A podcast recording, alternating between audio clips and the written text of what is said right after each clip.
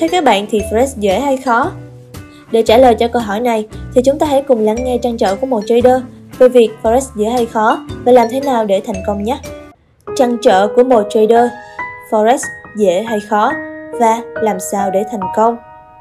Chào các bạn, khoảng một năm trước đây, có một bạn nhắn tin cho tôi than thở rằng mình loay hoay mãi không biết làm sao để kiếm lời trên thị trường Forex. Bạn ấy giao dịch cả vàng thật và nhờ tôi chia sẻ kinh nghiệm để giao dịch thành công. Sau khi tìm hiểu về con người, phương pháp giao dịch hiện tại, tư duy của bạn ấy, tôi cũng có đưa ra những lời khuyên theo tôi là thiết thực nhất. Bẵng đi một thời gian, khoảng một tháng trước, bạn ấy lại nhắn tin cho tôi, bảo rằng mình đã thu hồi lại được số vốn đã mất, tính ra theo phần trăm lợi nhuận đạt tới 300 đến 400% tài khoản gốc. Tôi hơi giật mình, cảm thấy có gì đó hơi bất ổn, nhưng cũng chỉ biết chúc mừng vì bạn đã đạt được thành quả nhất định. Rồi hôm qua, bạn ấy lại nhắn tin cho tôi, bảo rằng lại thua lỗ liên tục, mất phương hướng, cảm giác như đang đánh bạc, không biết phải làm sao. Điều này làm tôi đau đớn suốt. Vậy, Forex dễ hay khó? Làm sao để thành công? Đây là câu hỏi nhiều người đặt ra, nhưng đáp án cũng là không xác định. Hôm nay, tôi quyết định thử đưa đề tài này trở lại chia sẻ với các bạn trên diễn đàn. Chúng ta ai đến với lĩnh vực này, hầu hết đều hy vọng sẽ kiếm được tiền, thậm chí là rất nhiều tiền. Hy vọng với trí tuệ, kinh nghiệm trời biển của mình sẽ hốt hết tiền của thiên hạ với số tiền mình bỏ ra ít nhất có thể. Nhưng chúng ta cũng biết rằng có rất ít người làm được điều đó. Theo một số thống kê thì chỉ có khoảng 5% số người thành công trên thị trường này. Một con số quá thấp. Chưa biết con số đó đúng hay sai, nhưng phần lớn người tham gia đều thất bại là điều không phải bàn cãi. Chúng ta thử đi tìm hiểu nguyên nhân. Thực tế, các bài giảng về phương pháp phân tích kỹ thuật, các hệ thống giao dịch, các bài toán về kiểm soát rủi ro, kiểm soát tâm lý, các bài chia sẻ về kinh nghiệm thành công cũng như thất bại đầy rẫy trên các diễn đàn, các trang web về forex, chứng khoán. Nhưng cũng thực tế là chưa giải quyết được vấn đề cốt lõi cho số đông. Câu hỏi làm sao để thành công? Tôi cũng từng tham gia nhiều diễn đàn, có đọc, có chia sẻ, cũng tìm hiểu về những con người thành công và thất bại, để rồi cuối cùng tìm ra một thực tế hơi phủ phàng là người giàu thì vẫn càng giàu hơn, và những người ít tiền như chúng ta thì vẫn không nhiều hơn, thậm chí là còn bị mất thêm vào trong tay họ. Tìm hiểu thêm nữa thì lại thấy nó có cái lý của nó. Những người có tiền, họ là những nhà đầu tư thông minh, còn chúng ta phải tự nhìn lại chính mình. Tôi vẫn cố gắng tìm ra mấu chốt của vấn đề là gì. Hiện tại thì cảm giác mình đi đúng hướng, nhưng chúng ta thử nhìn nhận vấn đề tại sao các nhà đầu tư lớn, các tổ chức tài chính, các quỹ đầu tư họ đặt mục tiêu lợi nhuận không cao lắm, hình như khoảng vài chục phần trăm một năm mà thôi.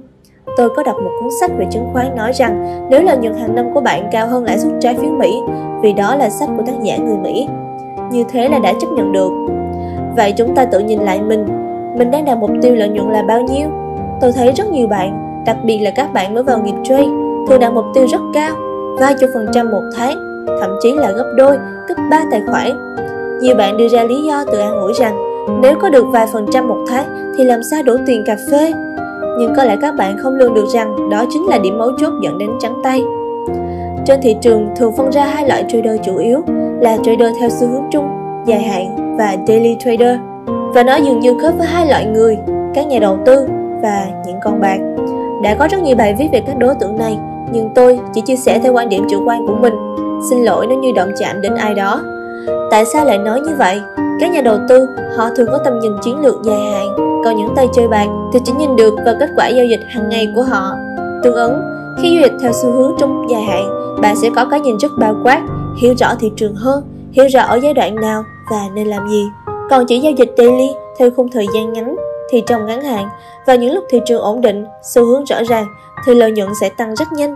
Nhưng khi thị trường đang sideways trong khung thời gian ngắn hoặc không định hướng trong một vài tuần thì đó sẽ là lúc thị trường lấy lại toàn bộ phần lời, thậm chí toàn bộ tài khoản của bạn. Mà đã nằm trong vòng xoáy này rồi thì rất khó thoát ra. Kết quả gần như đã được định trước. Còn một điều nữa mà nhiều người chưa lường trước đó là nghiện trade. Cũng đã có rất nhiều bài viết nói về vấn đề này.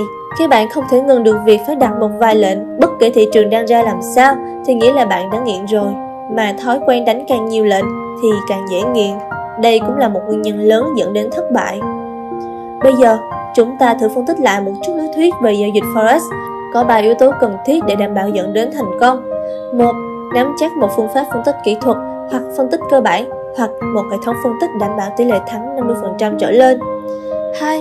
Quản lý rủi ro thật tốt Kiểm soát stop loss, take profit, khối lượng ra vào lệnh, tỷ lệ rủi ro của mỗi lệnh trên tài khoản, số lượng lệnh trade tại một thời điểm hay số lượng cặp tiền trade, vân vân. Và 3. Rèn luyện tâm lý giao dịch thật tốt. Đây là bài toán thuận, còn bài toán ngược thì sao? Xuất phát từ mục tiêu lợi nhuận để ra những con số kể trên. 1. Đặt mục tiêu lợi nhuận cao. Khi đó, khối lượng một lệnh trên tài khoản phải tăng cao, số lượng lệnh nhiều lên, tỷ lệ rủi ro cao, hoặc giữ nguyên tỷ lệ rủi ro thì stop loss sẽ nhỏ, dẫn đến xu hướng giao dịch theo các khung thời gian ngắn và sẽ đi vào vết xe đổ của những daily trader. Một hệ quả nữa là những người giao dịch theo mục tiêu này, tâm lý rất khó ổn định. Khi thắng thì sẽ thắng lớn, nên họ sẽ rất hưng phấn, dẫn đến tâm lý chủ quan, nghĩ rằng chiến thắng thị trường quá đơn giản. Sau đó thì sao? Một vài lệnh thua sẽ tới, và thua thì cũng thua khối lượng lớn, đầu sẽ nóng lên, tâm lý trả thù thị trường xuất hiện. Tiếp theo thì hoặc sẽ mất phương hướng, hoặc sẽ trả giá bằng cả tài khoản của mình. Đây đều là những hệ quả có liên hệ chặt chẽ với nhau theo quy luật nhân quả, rất khó tránh. Như vậy, khi đặt mục tiêu lợi nhuận cao sẽ dẫn tới hai yếu tố quan trọng bất ổn. Vậy thì thất bại là điều có thể báo trước. 2. Đặt mục tiêu lợi nhuận hợp lý, thường trong khoảng 10% trên tháng đổi lại. Mục tiêu lợi nhuận thấp không có nghĩa là bạn không thể kiếm được lợi nhuận cao hơn, mà là khi đó bạn đã hài lòng với kết quả của mình đạt được. Ngược lại với khi đặt mục tiêu lợi nhuận cao, khi này khối lượng một lệnh trên tài khoản sẽ rất nhỏ.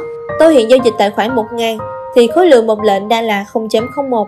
Số lượng lệnh tại một thời điểm ít hơn rất nhiều, thường tối đa 3 đến 5 lệnh. Hiện tại đang giới hạn 3 lệnh, lúc thị trường sideways thì chỉ một lệnh. Stop loss mỗi lệnh rất lớn, 200 pip trở lên. Như vậy thì đương nhiên sẽ phải giao dịch theo khung thời gian lớn hơn.